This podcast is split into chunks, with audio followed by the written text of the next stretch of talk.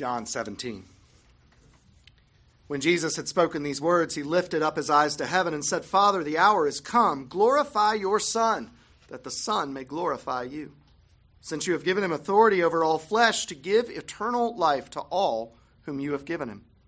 And this is eternal life, that they know you, the only true God, and Jesus Christ, whom you have sent. I glorified you on earth, having accomplished the work that you gave me to do. And now, Father, glorify me in your own presence with the glory that I had with you before the world existed. I have manifested your name to the people whom you gave me out of the world. Yours they were, and you gave them to me, and they have kept your word. Now they know that everything that you have given me is from you. For I have given them the words that you gave me, and they have received them, and have come to know in truth that I came from you, and they have believed that you sent me. I am praying for them. I am not praying for the world, but for those whom you have given me, for they are yours. All mine are yours, and yours are mine, and I am glorified in them. And I am no longer in the world, but they are in the world, and I am coming to you.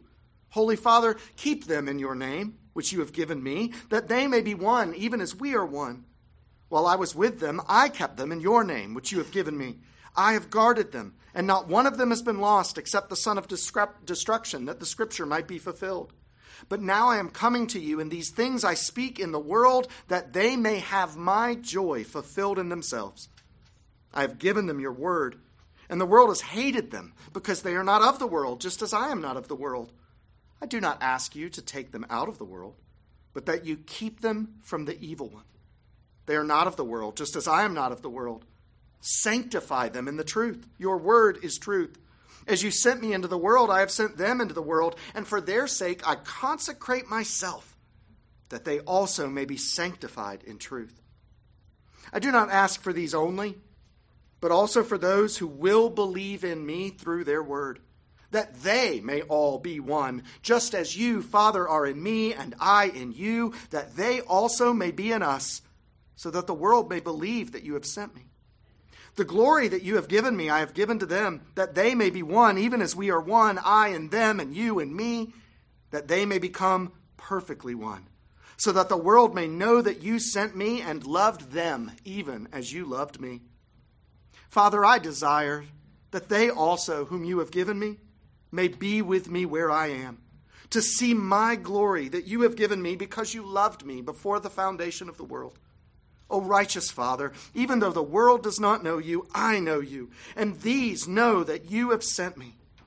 I made known to them your name, and I will continue to make it known, that the love with which you have loved me may be in them, and I in them. The perfect word of God, may He bless it and its preaching to our hearts and hearing. When was the last time you prayed for God to be glorified. The good news for me is that as the preacher, I get to ask those questions and don't have to answer them. I pray for the things I want, pray for the things I need, I pray for forgiveness. Occasionally, I pray for personal holiness, for sin to be put to death in my life. But it is rare that I consider how what I'm asking for relates to the glory of God. On that point, Jesus' prayer stands in stark contrast to mine, doesn't it? The content of this prayer is almost indistinguishable from what he's been teaching throughout his ministry. His earlier teaching, his farewell discourse, and this prayer reveal the consistency of Jesus' faith what he says, what he believes. These are what he prays. He taught his disciples what they needed to know before he departs. He tried to comfort them in their grief. He gave them the bad news that they'll be hated by the world, and the good news that he has overcome the world. And now he prays for them. Approaching the cross, Jesus' thoughts and feelings have to be complex. He is completely committed to obedience to the Father, and he knows full well the agony that awaits. He loves his disciples and is blessed by their faith and trust. he also knows that they will scatter under the power of the world's incoming hate. But notice that as he gives voice to all of this in prayer, what's top of mind for Jesus in the whole thing is what can be so easily out of sight, out of mind for us the glory of God. That Jesus uses this moment to pray is itself instructive if you think about it. John has been filled with acknowledgments from Jesus that this is the Father's plan. His hour had not yet arrived. Then the hour was getting closer. And finally, the hour is now here. Jesus' glorification through the cross and resurrection has been the Father's plan all along. In one sense, it can't not happen. The sovereignty and the, the will and the power of God assures that this is what's going to happen. And yet Jesus prays for it to happen. As one pastor writes, as so often in Scripture, emphasis on God's sovereignty functions as an incentive to prayer, not a deterrent. Jesus, who knows with certainty what will be accomplished, knows also that it will be accomplished through prayer. He lifted his eyes and said, Father, how will he be lifted up? How will he be raised? How will he send his disciples the Spirit? How will they, as he has, overcome the world? He lifted up his eyes to heaven and said, Father. That's how. In the first part of the prayer, verses 1 through 5, he prays for his own glorification. Glorify your Son, that the Son may glorify you. What Jesus is asking for, in one sense, is the reversal of the humiliation of his incarnation. Another teacher observes the petition asks the Father to reverse the self emptying entailed in the incarnation, restoring to him the splendor he shared with the Father before the world began. We sing all these hymns about Jesus in his humility coming down and taking on human flesh. And here, Jesus is asking that that humility be reversed, that his glory be restored in its fullness. Now, make no mistake, Jesus glorifies the Father in all that he does. But there's a difference between the glory of his obedience in the incarnation and the glory that he shared with the Father before all time. And he's not asking to undo the incarnation, but to bring those glories together in a new way. At the resurrection and ascension, Jesus will not lay aside his flesh. He is now forever incarnate. But from the moment of his incarnation, from that little Bethlehem manger until now, he had laid aside the eternal glory of the Godhead. Jesus' desire in this prayer is that after the resurrection, still in his body, he would have returned to him the glory that he and the Father shared since the world began. What kind of prayer has great power as it is working? James says it's the prayer of the righteous person. It's the kind of prayer that the old King James says availeth much. Our temptation is to think simply that that means we need to behave better to get what we want in prayer. That's why when we're dealing with shame for our own sin, we don't want to pray. We didn't behave well, so why would God give us what we asked for? But Jesus doesn't talk about righteousness that way, in isolation, the way we think of it. He talks about it only in connection with abiding with Him with sharing his joy and peace, and this is key, with glorifying his Father. Jesus will get what he asks for here. He will get all that he asks for here. This is a prayer that has power as it is working. And at the center of this prayer, at the heart of every single thing for which he asks, is the glory of God. This isn't a careful way to say it, but colloquially at least. Jesus looks for the things that he wants that it would glorify the Father for him to receive. And he prays for those things. And he's given those things. That is the prayer of a righteous person. What are the things that I want that will bring glory to God if I receive them? And that prayer availeth much. The eternal life that Jesus has given to his disciples in verse 2, it glorifies the Father because it's an act not of theirs, but of God's. Verse 3 says that knowing God is salvation. That's not something we can bring about on our own. The Father had to reveal himself to them in the Son. It's the glory of God all the way down. Everything Jesus asks for, everything he receives, it's the glory of God all the way down. For Christ, our salvation was not an end in and of itself, in isolation. If it were possible to save us in a way that did not glorify his Father, he would not have done it. His primary aim was not to save us. In all that he does, he seeks the Father's glory. And because of who his Father is, all things that glorify the Father are also for the good of the Father's people. Jesus is the perfect self revelation of the Father. He's how we can know God. And therefore, when we are saved through knowing Him, the Father is glorified. Those who say that Christianity is a relationship and not a religion are wrong about religion, but they're right about relationship.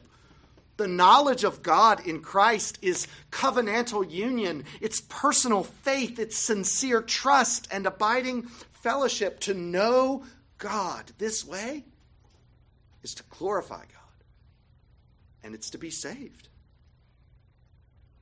In verses 6 through 19, Jesus prays for his disciples. He begins by giving insight into why he's praying for them, which is also why he knows the Father will answer this prayer. Remember, Jesus is praying out loud here. So not only will the Father hear this prayer and answer it, but the disciples get to hear this prayer and be encouraged. Verse 6 I have manifested your name to the people whom you gave me out of this world. Yours they were, and you gave them to me, and they have kept your word. John highlighted this theme before of the disciples and of us. But isn't it encouraging to be reminded that Jesus' people belonged to the Father before they even belonged to him? That it was the Father who took the disciples out of the world and gave them in love to his Son. We've often been hard on the disciples in this sermon series, and our criticism is valid when we're comparing them to perfect faith. But when Jesus compares his disciples to the world, he looks favorably upon them. Unlike the world, they believe in him. They obey Christ, not perfectly, but faithfully. They believed that the Father sent him, and they believed his teaching was true. To whom else shall they go? They know he alone has the words of eternal life. His praise of them in verses 6 through 8 is conspicuous in a passage that has such strong emphasis on God's sovereignty. And we would be inclined to just say it's all of God. And who cares about them? And Jesus says it's all of God. And look at what they do with what God has done. Jesus knows the Father elected them from all time and gave them to the Son, but it's also true that they responded in faith. It says they accepted his teaching, they obeyed his word. The faith they were given is now their faith. And Jesus prays that by the power of his Father, they would continue in it. Aren't you glad Jesus is still praying that for us? He's petitioning the exact same thing of our Father for us that we will continue in the faith that we've been given.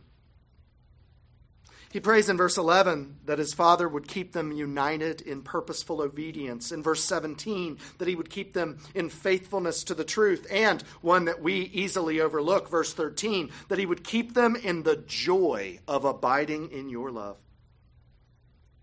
As always, for Jesus, abiding in him and obedience and joy are always connected. The disciples must stay in this faith. They have to stay together in unity for God's purposes for His church to be realized. They have a tough task ahead of them. They have to spread and grow the church that Christ Himself built, and their work must equip us, future generations of believers, to do the same by the power of the Spirit. And all of this while laboring in a hostile and hateful and unforgiving world. Kids, here Jesus is getting at something that Christians of all ages find hard to do. On the one hand, we're supposed to be different from the world. By following Christ, the way we live, the way we treat our parents and treat our siblings and our friends, it will look different from the way that those who love the world live. The world will make it harder for us to be faithful to Jesus. Even so, we're not to withdraw from the world either. That would make it easier, easier for us, but it would be devastating for the world. If we said we're only going to love Christians, we're only going to care about Christians, we're only going to live amongst Christians, the world desperately needs the love of Christians that points them to the love of Christ.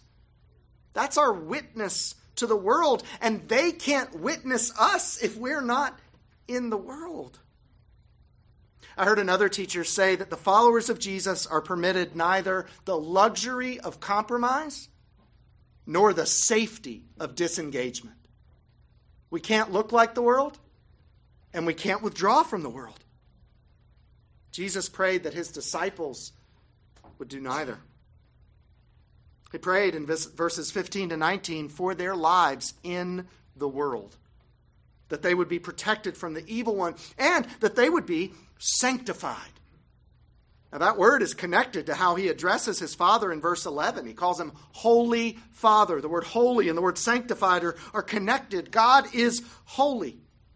And the people and the things that are set apart for God, sanctified, are holy as he is holy. When Jesus' disciples, led by the Spirit of truth, see him clearly and follow him closely, they will be made holy for his purposes. With perfect unity of purpose with Christ, they will be the rock upon which he builds his church. Just as the Father set Christ apart for his saving purpose, so the disciples are set apart to be Christ's faithful witnesses. And then, with the help of the Spirit, with the protection of God Himself, they live holy lives in an unholy world. Now, in the final section, verses 20 to 23, Jesus prays for those who will believe on their account, on account of the apostolic witness. Now, certainly, other parts of Jesus' prayer are by extension fulfilled in and useful for us, but this part is directly about people like us. And given all our needs, of all the things Jesus could pray for, he narrows it down to one unity. That they may all be one just as you, Father, are in me, and I in you, that they also may be in us. Our unity comes from our identity as believers. That's why before the Lord's Supper, we always confess our faith. What the church in Corinth got wrong about the supper was the divisions, the lack of unity the tears of Christians, the backbiting attitudes that they brought to the table. And Paul said that is why some of you are sick and some of you have died. The lack of unity is, is serious business. And so we, we profess our faith, not as, a, not as a prideful display before men, but as an act of unity of the people of God. This is what we believe. This is what unites us. In a world and in a culture that works so hard to divide us along every line they can imagine. And to take our legitimate divisions and disagreements, places where we just don't see the world in quite the same way, or we have different experiences or different preferences or priorities. There are legitimate differences. But the world tries to magnify all of them as if they divide more powerfully than this witness unites. It's almost as if Jesus knew what we would face. It's almost as if he prayed for the very thing we need. Our unity comes from our identity as believers, and because we believe and follow that message, we ought to be one. That message, faith in that message, is what brought us into union with Christ. And how can we abide with Him if we don't abide with one another? We're still distinct individuals. We're members of a body. We're each gifted uniquely. But when it comes to purpose, we live as one. And when it comes to love, we act as one. It's not because we're clones or sheeple, but because we all submit to God's perfect self revelation in Christ. And we say that is bigger, is more eternal, is more significant than anything else that matters to me. Real unity between any two people cannot be achieved by human action, but only by the work of God. If you need to be reconciled to another person, parent, child, spouse, sibling, neighbor, friend, if you need to be reconciled to another person, do not start by turning your attention to them. Start by turning your attention to Christ. That is where unity will be found.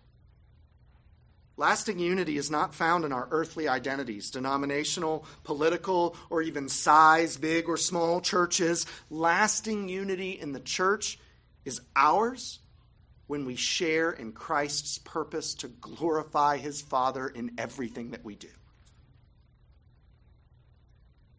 If any of us are after glory of self, self righteousness, selfish ends, unity gets pretty elusive, doesn't it?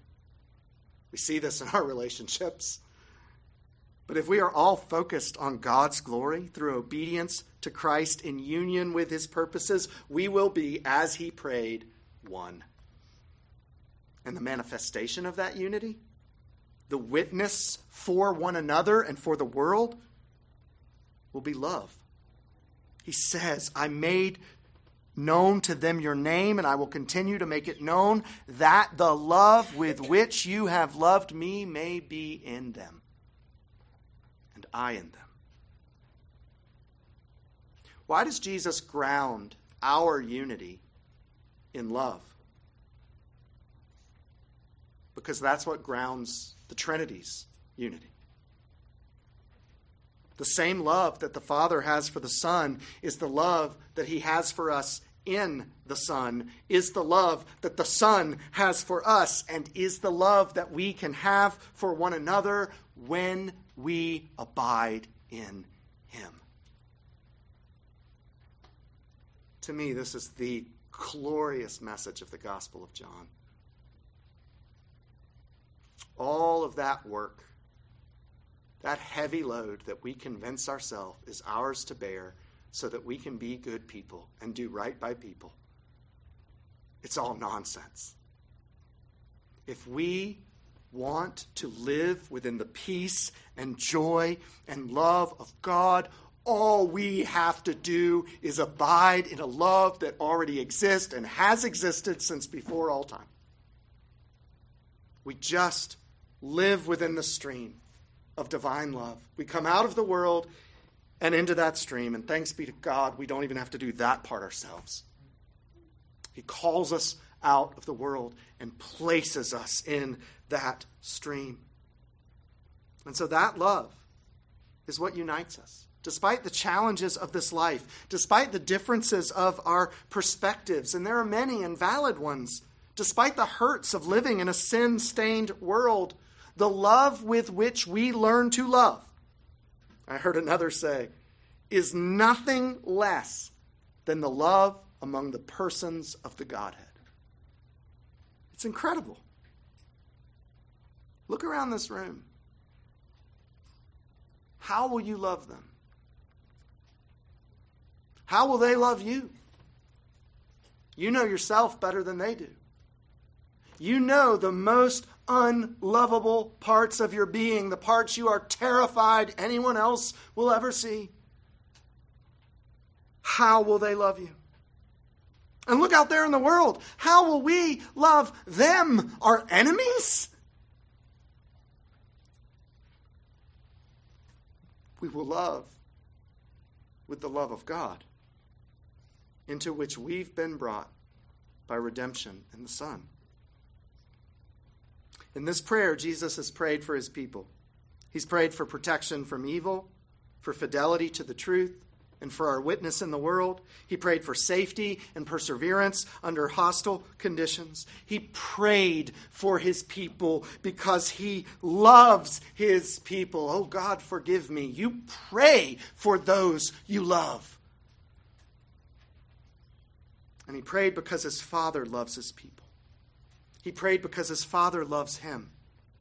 And in that stream of love, we find a powerful and definitive answer to all of these prayers. They will be answered. His people will persevere because they're safe in his love. They'll witness to the world, neither withdrawing nor capitulating, because they abide in his love. They'll be sanctified in his truth and delight in the joy of his salvation because of his love. Prayer of a righteous person has great power as it is working. Well, then, what prayer could be more effective than this one? The righteous one prayed that his people will abide in him. So we can. We will. We can be one. And we can glorify God with our lives because in his love and through his prayer, it will be done. Amen.